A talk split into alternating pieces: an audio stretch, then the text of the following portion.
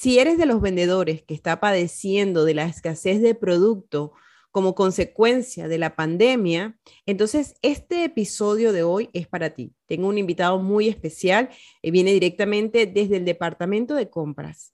Tengo preguntas que sé que te interesarán muchísimo para poder saber cómo llevar de la forma más efectiva tu proceso comercial. ¿Cómo logran entenderse compras y venta ante este escenario?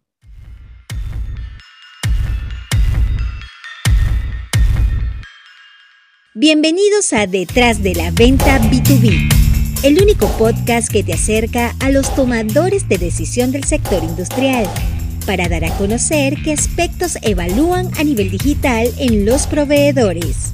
Aquí encontrarás entrevistas y herramientas para llevar tu proceso comercial al mundo digital. Detrás de la Venta B2B con Karen Torres. Bienvenidos al episodio número 61 de mi podcast Detrás de la Venta B2B.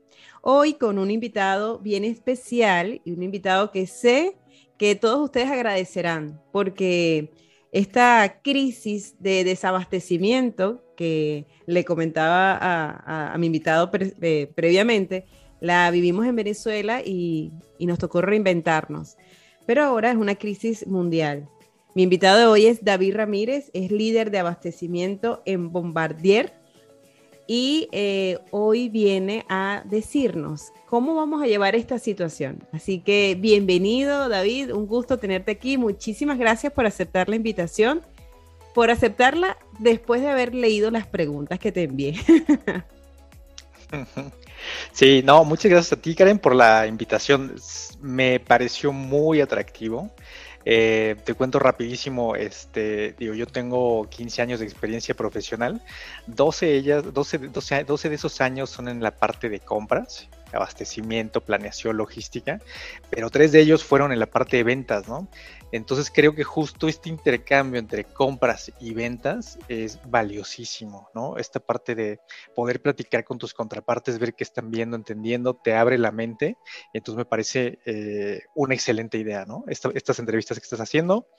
Eh, y digo, nada más para darte un poquito de background, pues yo empecé en la industria automotriz, trabajé tres años en General Motors como comprador estratégico, de ahí me cambié a la industria química con BASF, que fueron otros eh, tres años de comprador estratégico, después cambié a la parte de marketing y ventas también con la compañía química y después me moví a la industria aeroespacial, ¿no? Entonces, eh, me encanta estar aprendiendo diferentes industrias, eh, cada industria tiene sus retos muy particulares, entonces también creo que puedo aportar esa parte ahorita. Eh, lo que vamos a platicar no es nada más de una industria específica, ¿no? Es, es, como que una visión, yo creo que muy general de diferentes industrias y los retos y las oportunidades de cada una de esas, ¿no? Entonces, pues muy emocionado.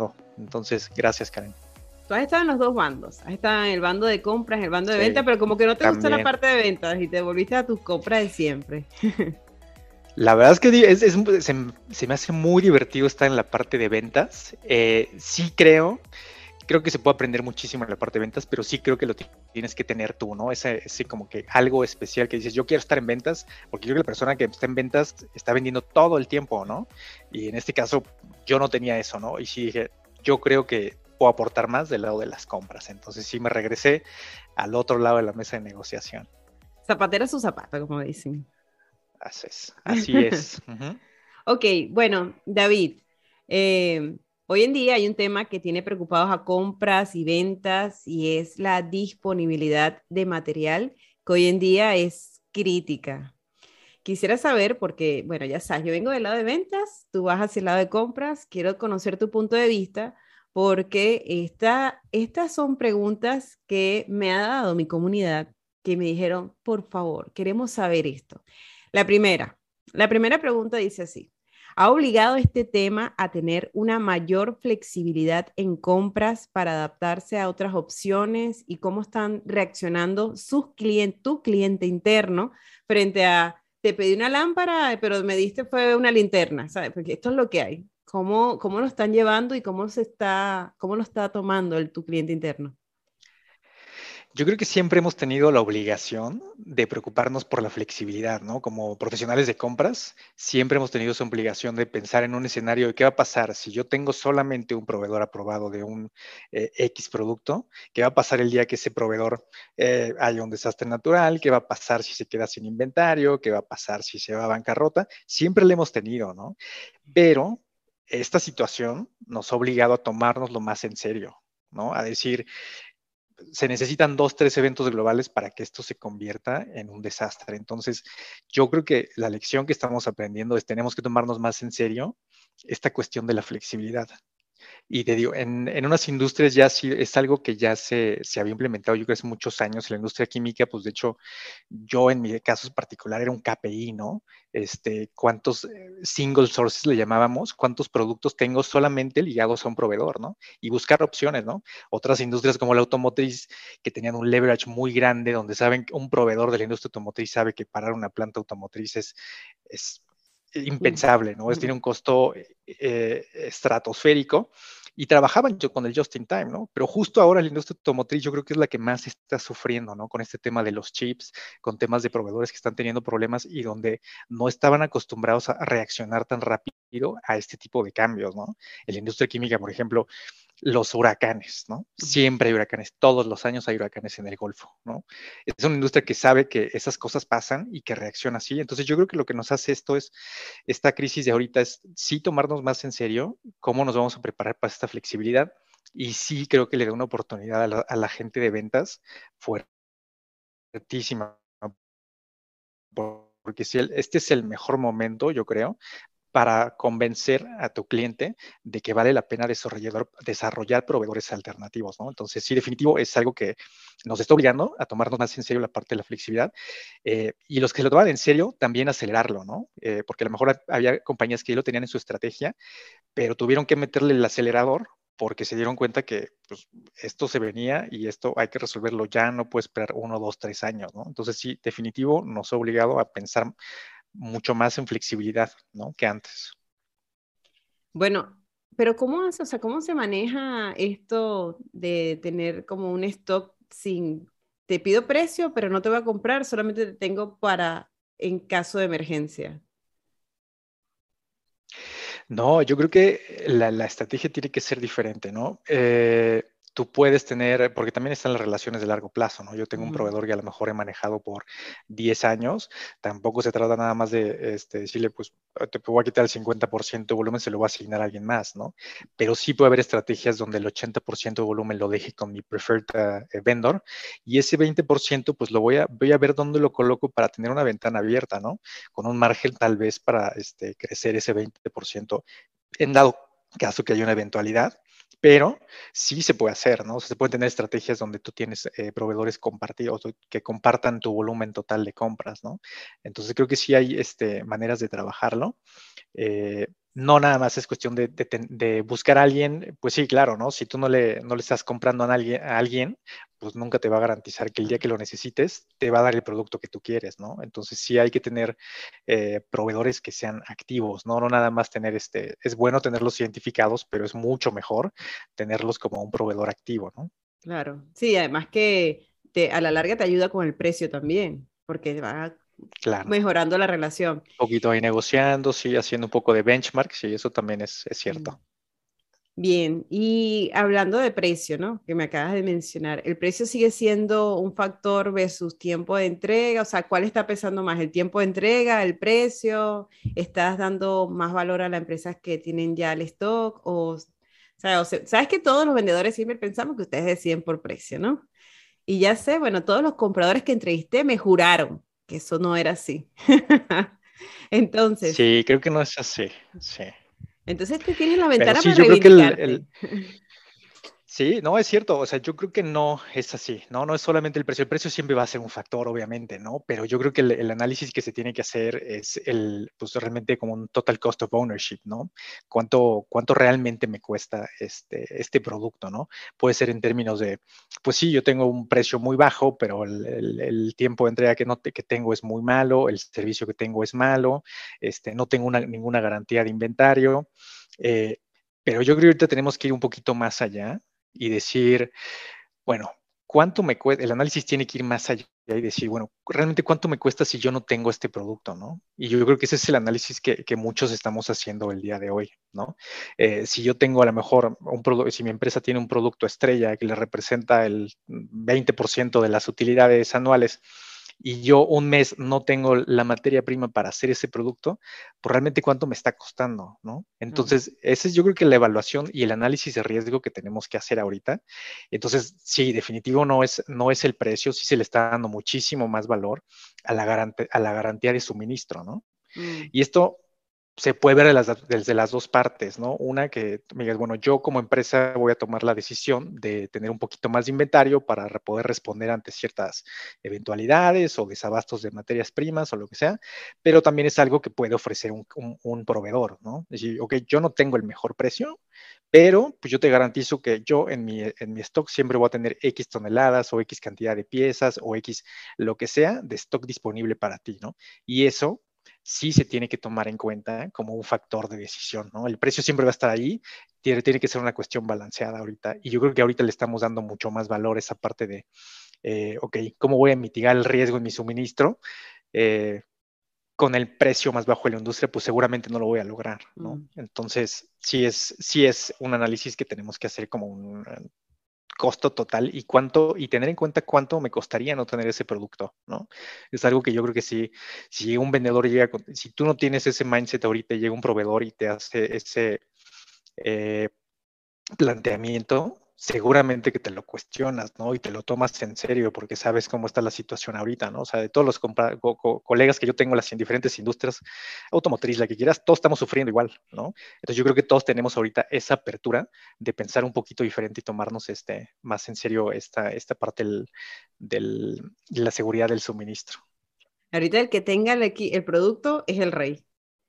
Está ganando, va tranquilo. El que tenga producto es el rey, así es. Sí, Mira, sí, sí. Me, comentaba un vendedor que le ha tocado compradores que a pesar de saber y de conocer la situación global, no han dudado en aplicar las penalizaciones por demora. ¿Cuál es tu posición frente a esto? ¿No? Porque bueno, ya entendemos que no es una cosa que no quiero entregarte porque no quiero. O sea, honestamente está parado el barco en la China. Claro, sí, pero yo creo que es una cuestión, yo creo que incluso de la responsabilidad como comprador, ¿no? puede haber varios escenarios, pero pensando que existe un contrato firmado de largo plazo donde existen ciertas penalizaciones, pues parte de la responsabilidad de nosotros como compradores, pues es asegurarnos que esos contratos se cumplan, ¿no? Y si se definieron penalizaciones en ese contrato, pues fue por alguna razón, justamente para tratar de compensar. Una, que yo creo que es para tratar de compensar a la compañía por estos daños que le pueden ocasionar en sus utilidades, ¿no? O en su operación, lo que sea. Entonces, realmente yo creo que mm, a lo mejor sí se puede decir, eh, puede sonar mal, pero yo creo que es una obligación, ¿no? Este, presionar para que las cláusulas de un contrato se cumplan, yo creo que es una obligación de un comprador, ¿no? Incluso, a lo mejor me estoy yendo muy lejos, pero a lo mejor es una obligación con los shareholders de la compañía, ¿no? Este, entonces, ese es un punto súper importante, o sea, no es como que eh, yo creo que no es sencillo para un comprador y yo no que decir, ah, ok, tengo mis contratos firmados, pero no los voy a implementar porque entiendo que es una situación global, ¿no? Esas, esas cláusulas y esos contratos se hicieron pensando en este tipo de eventualidades también, ¿no? Sí, y ahí, bueno, es también súper importante la parte de cuando se hace un contrato, pues hacerlo realmente a conciencia, ¿no? Y pensar en estas eventualidades como este, hay cláusulas de force mayor, por supuesto, que pues sí liberan de responsabilidad a los vendedores, pero si estas cláusulas no están en el contrato y no están bien especificadas, pues realmente no hay mucho que se pueda hacer, ¿no? Y ahora me paso al otro lado, de, del lado de ventas, y digo, ok, suponiendo que yo soy un vendedor y tengo una cantidad limitada de producto y tengo tres clientes, ¿a quién se lo voy a dar? Seguramente se lo voy a dar a la persona que me esté presionando más, a la que me esté eh, empujando con las penalizaciones. Entonces, también es una manera, a lo mejor mm. fuera de la parte legal, es un mecanismo, ¿no? Para asegurarte que tu proveedor va a hacer todo lo posible para darte el producto que tú quieres, ¿no? Porque también puede ser muy sencillo, bueno, es una situación global y pues ya, no te voy a dar producto, ¿no? No, o sea, yo quiero que tú vayas y busques la manera mm. de que esto tenga la visibilidad, en la, que llegue al top level de tu organización y que la gente esté haciendo algo para que a mí me des mi producto cuando lo necesito y con las condiciones que yo te pedí, ¿no? Entonces, no es nada más este, la parte legal, sino también es un mecanismo de presión, ¿no? De asegurarme que yo estoy haciendo todo lo posible y que el proveedor está haciendo todo lo posible para darme el producto que, que yo necesito, ¿no? Entonces, sí se tiene que hacer, ¿no? Eh, yo creo que todo es negociable, sí, o sea, hay un punto en el que no puedes pedirle más a tu proveedor, eso es cierto, eh, pero pues sí es una cuestión que es parte del trabajo y es una, y una cuestión que tenemos que hacer para asegurarnos pues, tener los mejores resultados en nuestras compañías, ¿no? Entonces, esa es mi, esa es mi visión. Tiene sentido, tiene sentido porque, claro, ante este tema de escasez es posible que eh, empieces a ver entre e, el, entre el cliente 1, 2 y 3, ¿a quién se lo doy? Obviamente se lo voy a dar al que me está presionando o me va a quitar dinero por esto, si no se lo entrego a tiempo. O sea, claro. es una estrategia de presión para cuidarte tú y hacer que realmente el vendedor esté ahí cumpliéndote. No, o sea, sí, eh, yo sé que es fuerte, pero, pero es una realidad, o sea, te estás protegiendo tú. Sí, sí, y, supongamos, o sea, este caso que nosotros decimos en la industria, el que grita más fuerte se lleva el producto, ¿no? Ese es, suponiendo que los tres clientes están en condiciones, digamos, contractuales similares, ¿quién se lo va a llevar, no? Pues la persona que más me esté presionando, ¿no? Si tú quieres la que más me esté insistiendo, la que más, o sea, esa es la persona que se va a llevar el producto, ¿no?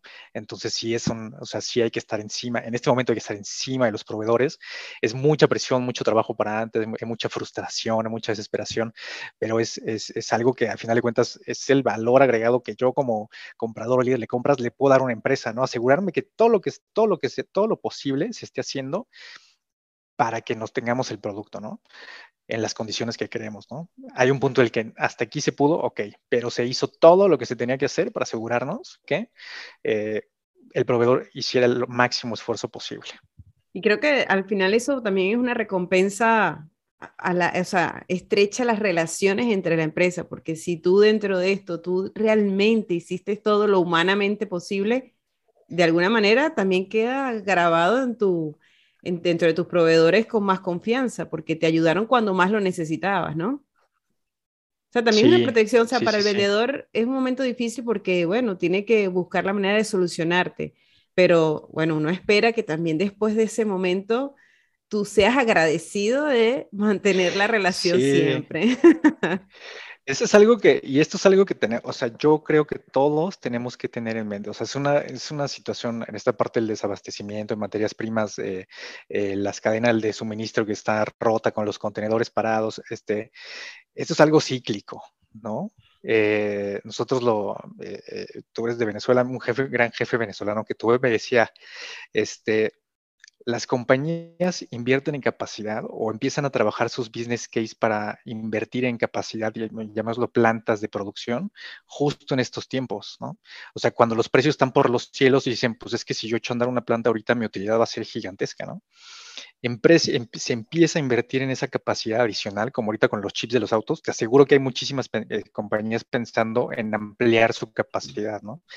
Esta capacidad va a ampliar eh, los proveedores van a llegar a una, situación, este, van a empezar a regularizar su situación y la capacidad va a ser mayor de la que existe, ¿no? Entonces es una cuestión cíclica, o sea, hay, sellers market y hay buyers market, ¿no? Ahorita estamos en el sellers market, pero eventualmente llegará el buyers market y hay que pensar en eso, ¿no? En el largo plazo, que siempre es más valioso tener una relación de largo plazo con un proveedor, porque el día que lo necesites, sabes que ahí va a estar, ¿no? Y del otro lado también, ¿no?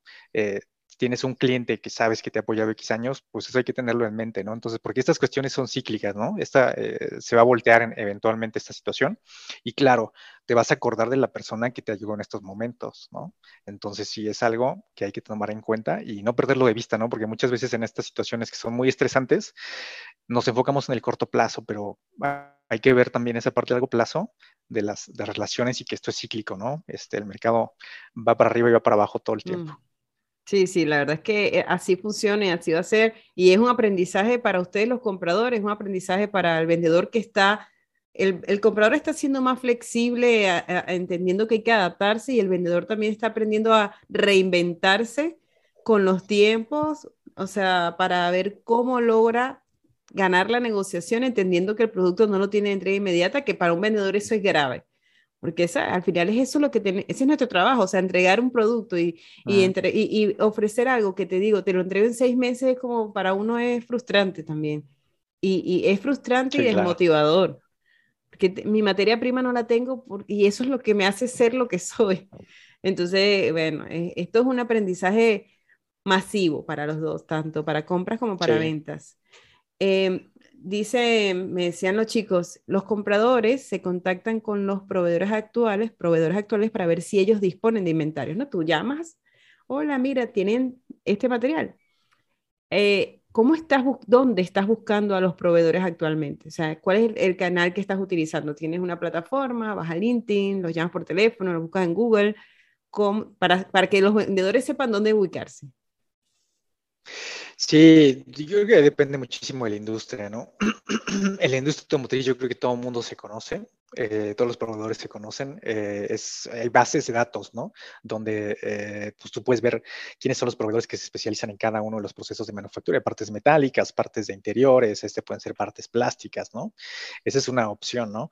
pero yo creo que lo Ah, por ejemplo, eso es de la, industria automotriz. La parte química, por ejemplo, hay otras herramientas, ¿no? O sea, yo puedo ver, este, eh, acceder a estadísticas de importación, ¿no? Para ver quiénes son los proveedores que estamos viendo en México, ¿no? Quiénes están exportando, importando en México y de ahí ver quiénes son los, eh, los jugadores del mercado, ¿no? Y en, en, otras industrias, pues también existen los reportes de, de reportes de las industrias, ¿no? Donde te dicen quiénes son las compañías más grandes, por ejemplo, la, me regreso a la química, pero hay reportes donde te dicen quiénes son las compañías más grandes por cada uno de los commodities, ¿no? Mm. Eh, cuáles son las inversiones que tiene cada una de las compañías en las plantas. Entonces yo creo que eh, independientemente de la industria en la que estés, hay que estar leyendo mucho como comprador para ver qué está pasando en el mercado. Siempre hay portales, o sea, que, comparten las noticias, o sea, por ejemplo, ahorita que estoy en el aeroespacial, pues hay portales de internet que se dedican a eso, ¿no? Reportar qué está pasando en la industria, si tal compañía va a invertir en, en, no sé, en Canadá o en Estados Unidos para ampliar su capacidad, o si están pensando eh, abrir una planta en Sudamérica. Este tipo de portales para mí sí son algo muy valioso, ¿no? Porque son portales especializados, ¿no?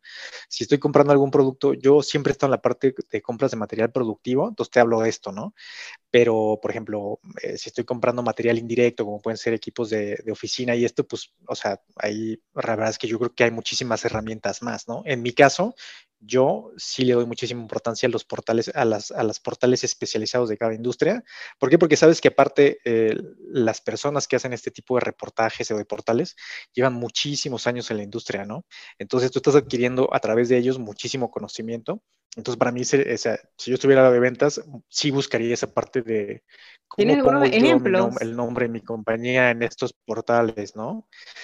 Eh, digo, eh, portales de la industria aeronáutica, pues hay varios, ¿no? Hay, de hecho como journals o este, que son canadienses, no tengo los nombres aquí. De la industria automotriz, este, pues te puedo pasar el, dato de los portales que existen. Ahorita tendré que regresar como a los archivos para pasártelos, pero sí este, son como portales, eh, pues digo, especializados de lo que está pasando en la industria automotriz, ¿no?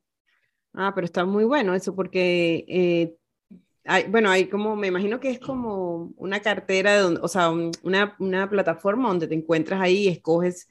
Eh, pues más bien es como, este, es una página web y lo que es es como que un, un, journal, ¿no? De qué está pasando en la industria automotriz, por ejemplo, en Norteamérica, ¿no? Entonces, eh, son noticias diarias, ¿no? De tal, este, hubo, este, esta compañía anunció que va a invertir para ampliar su capacidad en maquinados, este, para industria automotriz en tal lado, ¿no? Entonces, eso te abre como que mucho la, la, visión de mm. qué está pasando en la industria, te da nuevos nombres, este, aparecen todo el tiempo proveedores que tú no, no conocías.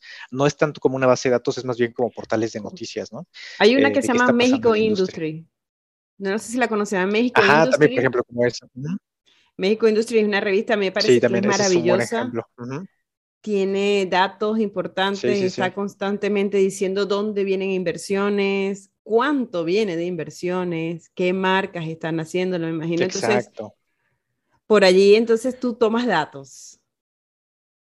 Por ahí, sí, y aparte, porque aparte es algo que a mí, me sirve, ¿no? O sea, si yo estoy, o sea, diario en la mañana voy y abro ese portal, estoy enterado de qué está pasando también en la industria, ¿no? Estoy enterado también de a lo mejor si hubo un accidente en una planta en China, en la industria automotriz o en la industria química, a lo mejor también este, hubo un accidente en la planta de Asia, pues ya sé que eso va a tener un impacto en el precio, ¿no? Entonces, aparte de estar yo adquiriendo como que conocimientos de la industria en general o como que actualizaciones de la industria, siempre van saliendo ahí nombres de proveedores, ¿no? Entonces, esos portales para mí se me hacen como que muy, muy valiosos, ¿no? Como para tener publicidad ahí, por ejemplo, se me hace muy valioso.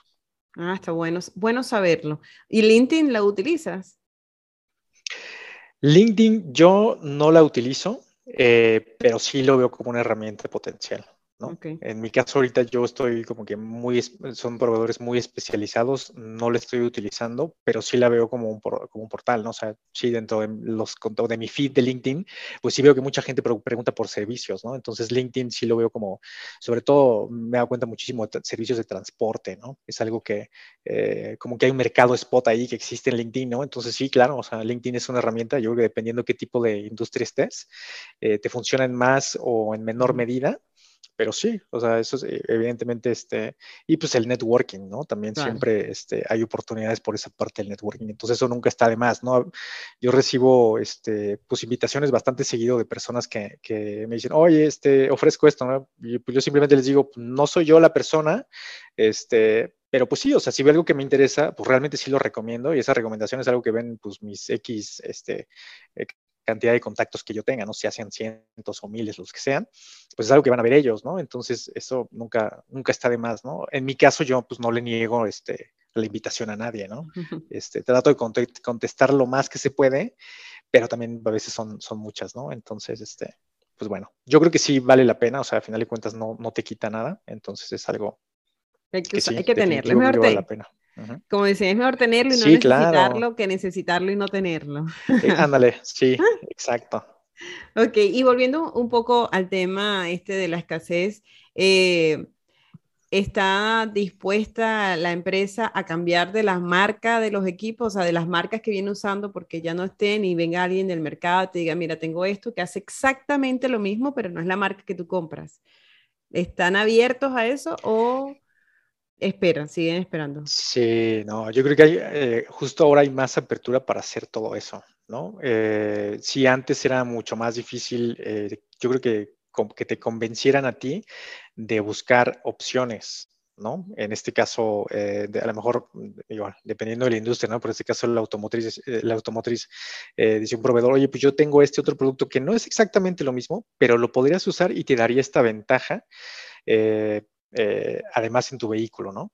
Pues para llegar a que eso se aprobara en un vehículo, pues tomaba años, ¿no? Mm, claro. Eh, ahorita, y, yo, y, yo, creo que muchas veces lo descartabas porque era muchísimo trabajo, pero hoy en día yo creo que ese, ese, esa apertura existe, ¿no? Para decir, bueno, yo estoy viendo que este proveedor a lo mejor no me está funcionando, eh, no sé cuándo se vaya a regularizar su situación y la verdad es que me interesaría tener un alternativa al que tengo.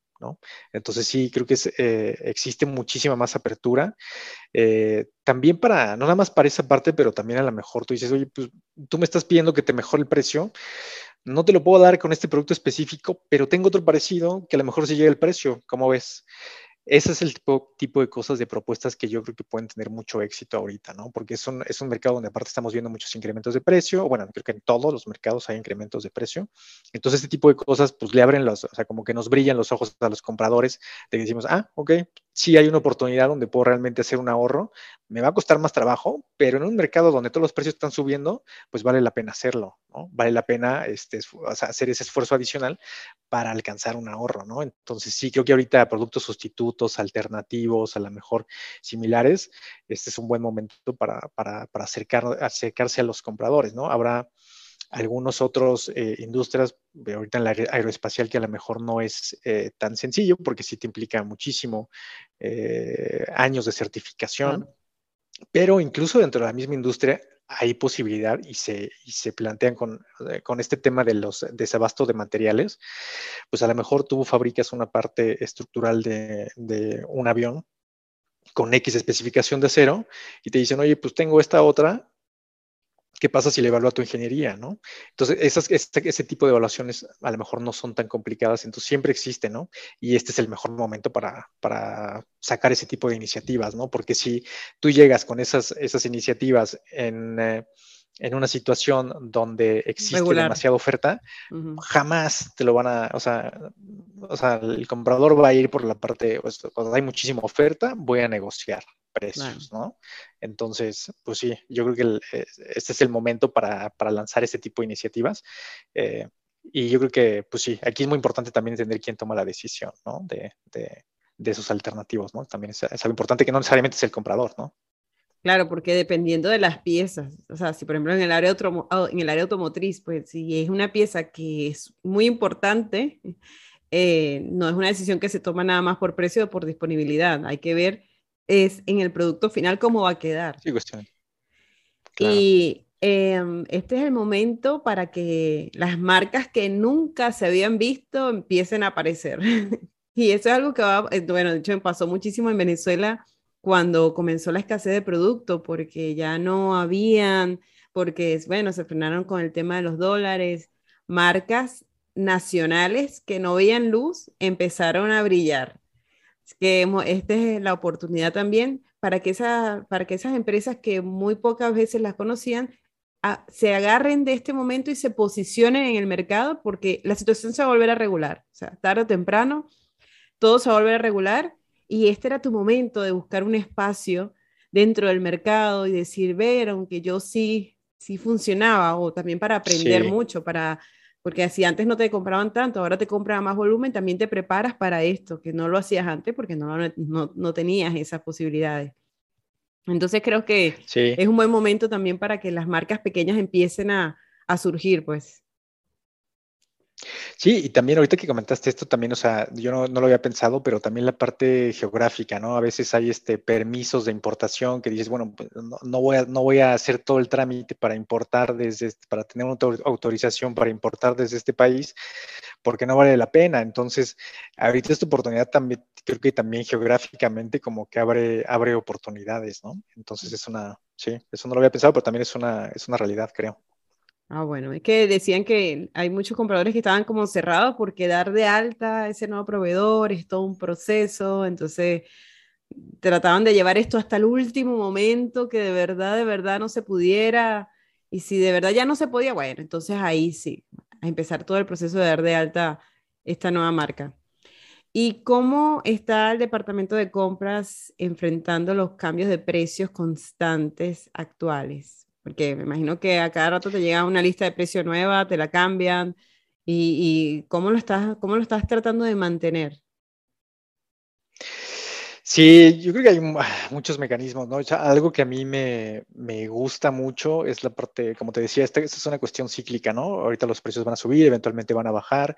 Yo creo que ser creativos con la parte de precios, ¿no? Eh, con proveedores con los que realmente tienes una relación cercana eh, en muchas de las industrias y en muchos de los commodities o bueno, en productos se puede hacer como que una, puedes tú indizar el precio de compra a una X materia prima, ¿no? Ya sea, este, pues puede ser el precio del petróleo, puede ser el precio de X, este, del acero, puede ser el, ¿no? Entonces, este tipo de cosas son, este, creo que son bastante factibles ahorita, ¿no? ¿Por qué? Porque te garantiza, tú diseñas un precio fórmula que te va, a lo mejor sí va a beneficiar al comprador ahorita, pero sabes que en unos años pues cuando los precios van bajando, tú vas a tener un, buen provecho de esto, ¿no? O sea, los precios van a ir bajando, tú automáticamente vas a tener un precio y es algo que aparte es justo para los dos, ¿no? Eh, entonces es algo, eh, es una de las herramientas, este, herramientas, por ejemplo, como los, los ah, rebates, ¿no? Si tú vendes tanto volumen, pues yo quiero, este, compro tanto volumen, quiero un descuento. Esas herramientas siguen funcionando, ¿no? Aún en, este, en, en estos mercados donde tú ves que hay incrementos constantes de precios, bueno, sí, pero si yo llego a un X volumen de compra, tú tienes que darme este, esta bonificación, ¿no? Entonces, esas, esas herramientas siguen funcionando ahorita, o sea, eh, a pesar de los incrementos de precio. Y lo otro es, eh, o sea, hay que ponerse creativos, ¿no? O sea, no es nada,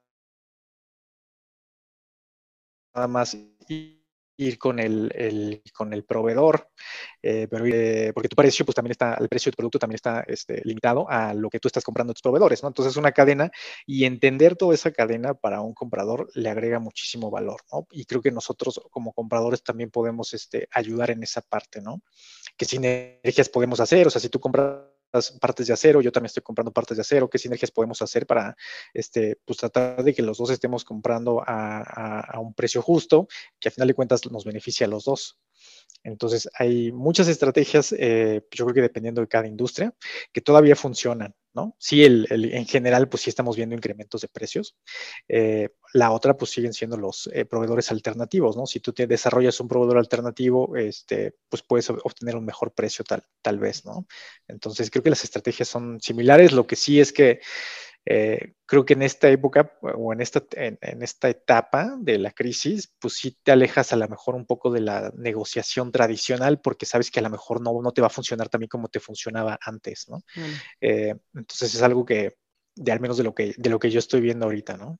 Y me imagino que también los vendedores te están poniendo una fecha, o sea, te mantengo este precio hasta eh, independientemente de cómo va a ser tu papeleo interno como empresa, que lo tienes que pensar tú, el jefe, el gerente, el presidente, o sea, independientemente de toda la línea de, este, burocrática que existe en tu empresa, este precio es hasta esta fecha específica. Sí. Sí, y eso es un, es un, muy buen punto porque eso también nos lleva a nosotros algo que, que es súper importante ahorita eh, para un comprador, yo creo que es justamente la planeación. ¿No?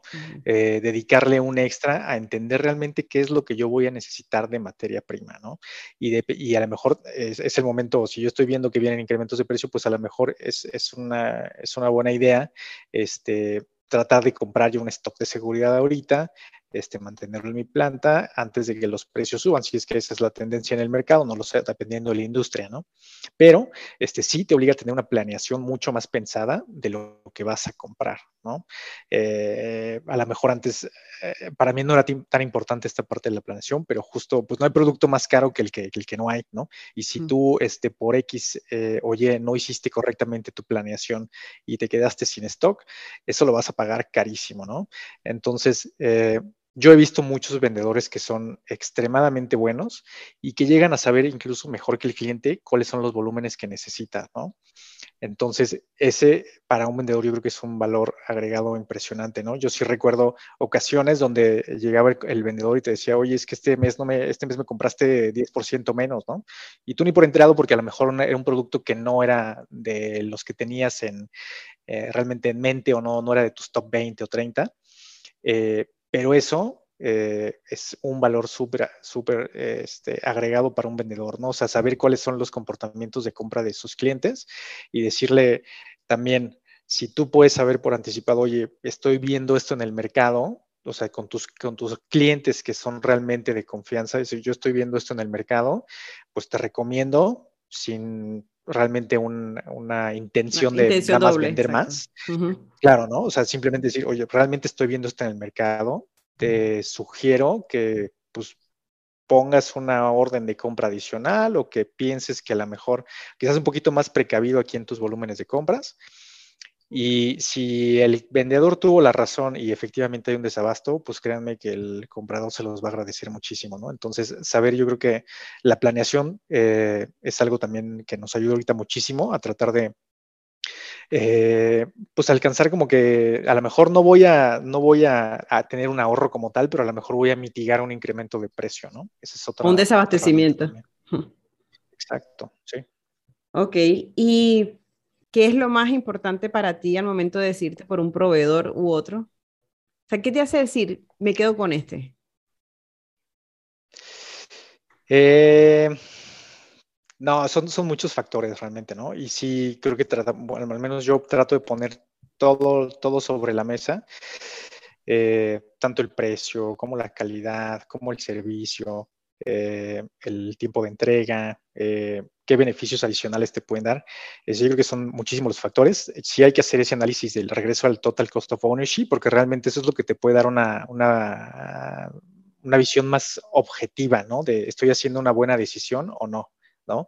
Realmente porque, o sea, tú tienes que, al final de cuentas, poner todo en el papel y decidir cuál es la mejor opción y justificarlo también con tu, con tu empresa, ¿no? Esta es la mejor opción por esto, esto y esto. Entonces, ese análisis del total cost of ownership sí es, yo creo que es fundamental y eso implica muchas cosas, ¿no? Ahora, eh, si me preguntas cuál es lo más valioso ahorita, yo creo que sí me iría por la parte de tener un precio, no el más bajo, tener un precio justo, pero sí garantizar que mis, o sea, así como tú, que mis vendedores van a tener producto para vender, Eh, definitivamente en, esta, en este periodo de crisis que tenemos, no me iría por la opción del precio más bajo, eh, sino por la decisión que sé que me va a garantizar que vamos a tener eh, producto para nuestros clientes, ¿no? Porque sin eso, pues realmente, pues no, no, nadie gana, ¿no? Entonces, esa, es, esa, es, mi visión en este momento del tiempo, yo creo que sí. Eh, definitivamente no me iría nada más por el precio más bajo, ese es, es un hecho. Eh, y pues bueno, obviando todo lo demás que puede ser la calidad, este, el servicio, ¿no? Y toda esa parte. Entonces, los términos de pago también, o sea, Tú sabes que había, había unas estadísticas escritas por allí, ¿no?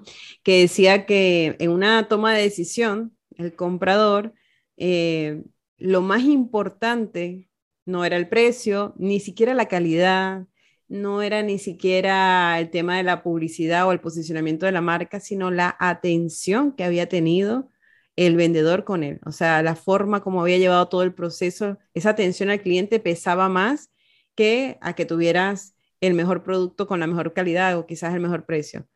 ¿Eso es cierto o de verdad la calidad? Bueno, claro, evidentemente si alguien te atendió bien es porque está seguro que lleva un buen producto también, ¿no? Pero que en esa, en esa tabla lo más importante era cómo había sido el proceso comercial durante, desde, hola, estoy necesitando este producto hasta que ya se entrega. Sí, las relaciones personales también son súper importantes, ¿no?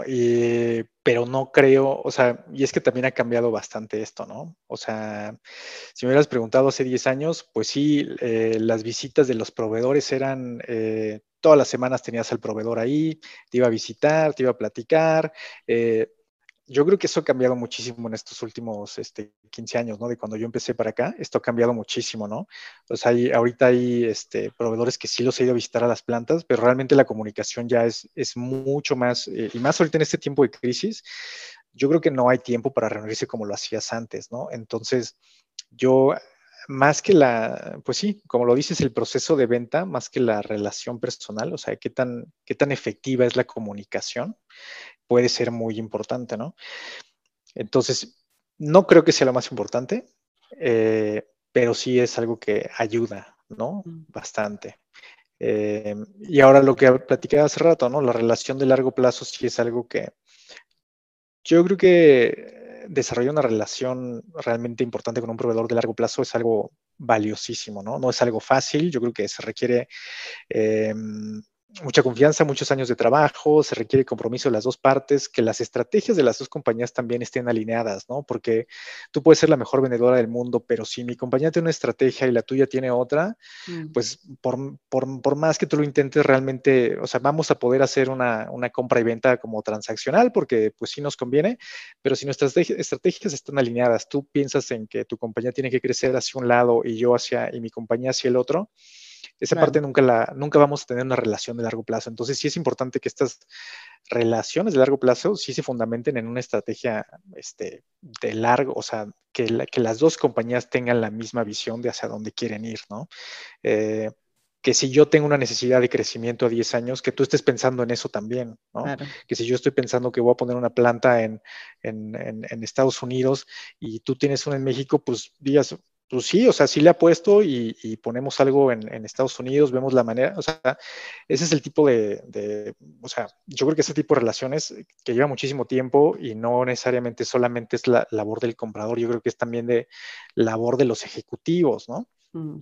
de las compañías desarrollar, ¿no? Entonces esa parte también, yo creo que tanto como compradores como, como vendedores, cuando detectamos que existe esta oportunidad de tener una relación de largo plazo, levantar la mano y decirle a mi director y a mi vicepresidente, yo quiero que, vayamos a ver estos cuates, ¿no? Que quiero que vayas y los conozcas y los platiques y que te, que te cuenten qué estrategia tenemos, ¿no? Y, así es como vas construyendo como que a, otro nivel las relaciones, ¿no? Entonces, esa relación para mí es súper importante y eso sí puede tener un, peso mucho mayor que, el, que condiciones de, este, de precio o ese tipo de cosas, ¿no? Porque cuando ves a largo plazo, pues sabes que te va a redituar más, ¿no? Y, ahora en ese, en ese tema específicamente de la relación, es no solamente la relación con el comprador. Si bien dijiste, mira, voy con mi jefe y le digo, vamos a conocer al ejecutivo y también al director, porque también pasa que el comprador se va, se retira y entonces toda la relación que construiste se fue, se fue con él.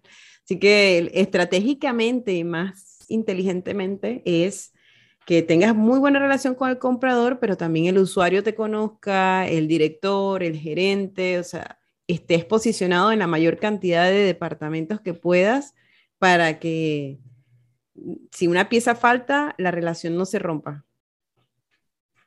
Sí, exacto. Y, ahí pues el, uso de los CRMs, ¿no? Que también ya es una, este, una cuestión este, pues, yo creo que, hay que todo el mundo tiene que estar implementando ahorita justo por esto, ¿no? Por la transferencia del conocimiento, ¿no? Sí, este, es claro, ¿no? Que los, digo, pues nos cambiamos de una compañía a otra, a veces la transferencia del conocimiento no se hace como se tuvo que hacer, y entonces hay vacíos ahí, ¿no? Donde se pierden oportunidades, se pierden a lo mejor proyectos, ¿no? Que había en el pipeline de ventas, eh, simplemente se pierden porque era una persona que tenía este, literalmente en su cabeza a lo mejor los proyectos, ¿no? Y no estaban aterrizados, no había una, este, esa parte pues sí es, es muy importante también. Así es. Ya para finalizar, David, de verdad que agradecida por tu tiempo y por todo lo que nos has compartido. ¿Algún mensaje, alguna enseñanza, algún consejo que le quieras dar a los vendedores que te están escuchando en este tiempo que estamos corriendo?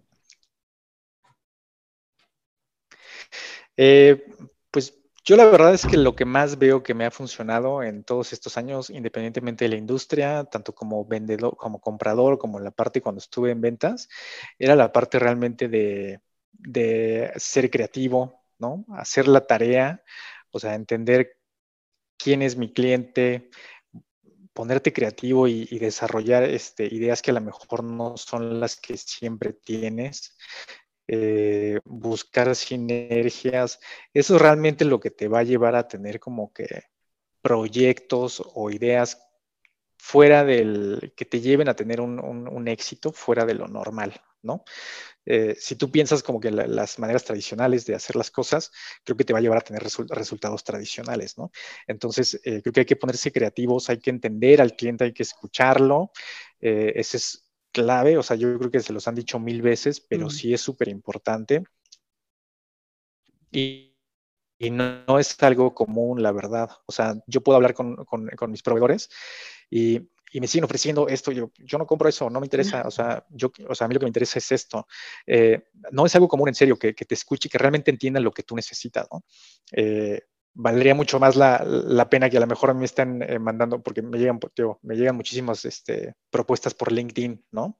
Este, muchas veces pues se ve que no se molestaron ni siquiera en leer a qué me dedico, ¿no? Entonces, o sea, realmente yo creo que esa parte de hacer la tarea, conocer a su cliente y ser creativos en las propuestas que hagan, yo creo que eso es, es garantía, porque nosotros como compradores nos damos cuenta, ¿no? O sea, tú te das cuenta cuando una persona te hace una propuesta igual a las otras 100, pues realmente no te llama la atención. Y cuando una, una persona llega con una propuesta diferente, a lo mejor no es algo que, tenga, este, eh, ¿cómo decirlo? A lo mejor no es algo que sé que me va a beneficiar ahorita, pero sí es algo que me llama la atención. Digo, esta persona piensa de una manera diferente, entiende qué es lo que quiero. A lo mejor esto que me planteo ahorita no es lo que necesito, pero sé que esta persona, si le digo, oye, sabes que no me interesa esto, pero ¿qué tal si le empiezas a buscar por acá? Sé que es alguien que lo va a intentar, ¿no? O va a buscar la manera de hacer las cosas, ¿no? Y no simplemente ir sobre su misma estrategia de ventas de siempre. Entonces, pues, digo, como mensaje final, eso es lo que yo este, veo, lo que creo que ha tenido éxito. Y este, y pues sí, buscar esas relaciones de largo plazo que, que, beneficien, ¿no? Más que este, buscar la, digamos que la venta del mes, del trimestre o del año, pensar en, tener esas relaciones de, de, largo plazo, ¿no? Pues está muy bueno el consejo, porque a veces creo, creemos que todos los vendedores están, bueno, yo porque me la paso defendiendo a los vendedores ahí con compras en mi perfil, ¿no? y, y la verdad es que me da mucha vergüenza cuando llegan los compradores y dicen, pero es que se acercan y ni siquiera saben a qué me dedico. Vienen a ofrecerme lo que sea y, no, y yo no vendo eso, yo no compro eso y me están ofreciendo. Otra me dijo, eh, vinieron a ofrecerme lo mismo que vendo yo. O sea, ni siquiera se toman la molestia de entrar a revisar. Entonces, bueno, señores, tarea. Revisen, para eso está en la página web. O sea, está el internet, puedes investigar al cliente, dejemos el apuro no hay apuro, o sea, yo sé que tienes que prospectar más de 10 clientes en un día, pero si quieres hacer una buena prospección, o quemas todos los contactos haciendo una mala gestión, o haces la tarea y conectas con la persona indicada, indicada y empieza la relación que sabemos que tampoco va a ser que yo aparecí hoy, David, y tú, ya tú hoy, sí, ven, cómprame, te vengo a comprar todo lo que tienes. O sea, esto es una relación que va a ir construyéndose. Sí, no, y te, y yo lo que le decía, porque también digo, pues tengo mis amigos que se dedican a las ventas y eso, ¿no? Entonces, les estábamos platicando sobre este tema y les decía, es que en serio, o sea, si a mí te cuesta el mismo trabajo, o sea, si tú me mandas un mensaje LinkedIn, oye, te ofrezco un servicio de transporte, yo le, inmediatamente le voy a decir, yo no compro eso, le tomo a esta persona un mensaje, ¿no? Si llegas tú, la misma, otra persona, y me dice, oye, ya sé que no compras esto, pero sabes de alguien que pueda mm. necesitar esto, le tomó el mismo tiempo y muy probablemente mi respuesta va a ser diferente, decirle, ah, sí, mira, te recomiendo a estas personas que se dedican a eso, ¿no? Pero porque al menos ya sé que esta persona se tomó el tiempo de decir, ok, no eres tú, pero ¿quién me puede ayudar? ¿no? Mm. Entonces, es la misma cantidad de tiempo invertido, pero el resultado va a ser muy diferente, ¿no? Entonces, es cuestión, sí, de hacer la tarea, yo le digo. Claro, es todo. Oye, David, de verdad, muchas gracias. Gracias por tu tiempo, por tu información tan valiosa, por compartir este rato con nosotros. Y nada, esta, esta es tu casa. Cuando quieras volver, si tienes otro tema que me digas, Karen, aquí, porque ya quiero que los vendedores aprendan esto, quiero que descubran esto, con mucho gusto tienes las puertas abiertas, ¿ok? Sí, muchas gracias. Y ahora, no, yo voy a estar viendo también los videos y siguiendo los podcasts, pues también para entender este qué tips puedo sacar yo como comprador de, de sus estrategias de ventas. Entonces, es, sí es algo que vale la pena hacer, ¿eh? estar viendo no nada más los cursos de que le tocan a los compradores, sino a los vendedores, ¿no? Que están pensando qué, qué estrategias están tomando, este, dónde hay oportunidad, ¿no? Entonces, sí, sí, seguro voy a estar en contacto todavía. Porque además, como decía José Jurado, ustedes son vendedores de la compra. Al final a ti te toca decirle a tu stakeholder por qué compraste esto y por qué le conviene aceptarlo. Sí, sí, sí, sí, hay que justificarlo y te digo, sí, es este. Sí, no, tienes toda la razón, así es. bueno, entonces, muchísimas gracias, David, muchísimas gracias a todos ustedes por escucharnos esta semana. Espero que les guste y que tengan todos el mejor día posible. Muchísimas gracias. Gracias por acompañarnos una semana más en Detrás de la Venta B2B con Karen Torres. Karen Torres se escribe con M al final. Recuerda seguirle en LinkedIn y YouTube como Karen Torres y puedes suscribirte en su página web karentorres.com. Hasta una próxima oportunidad.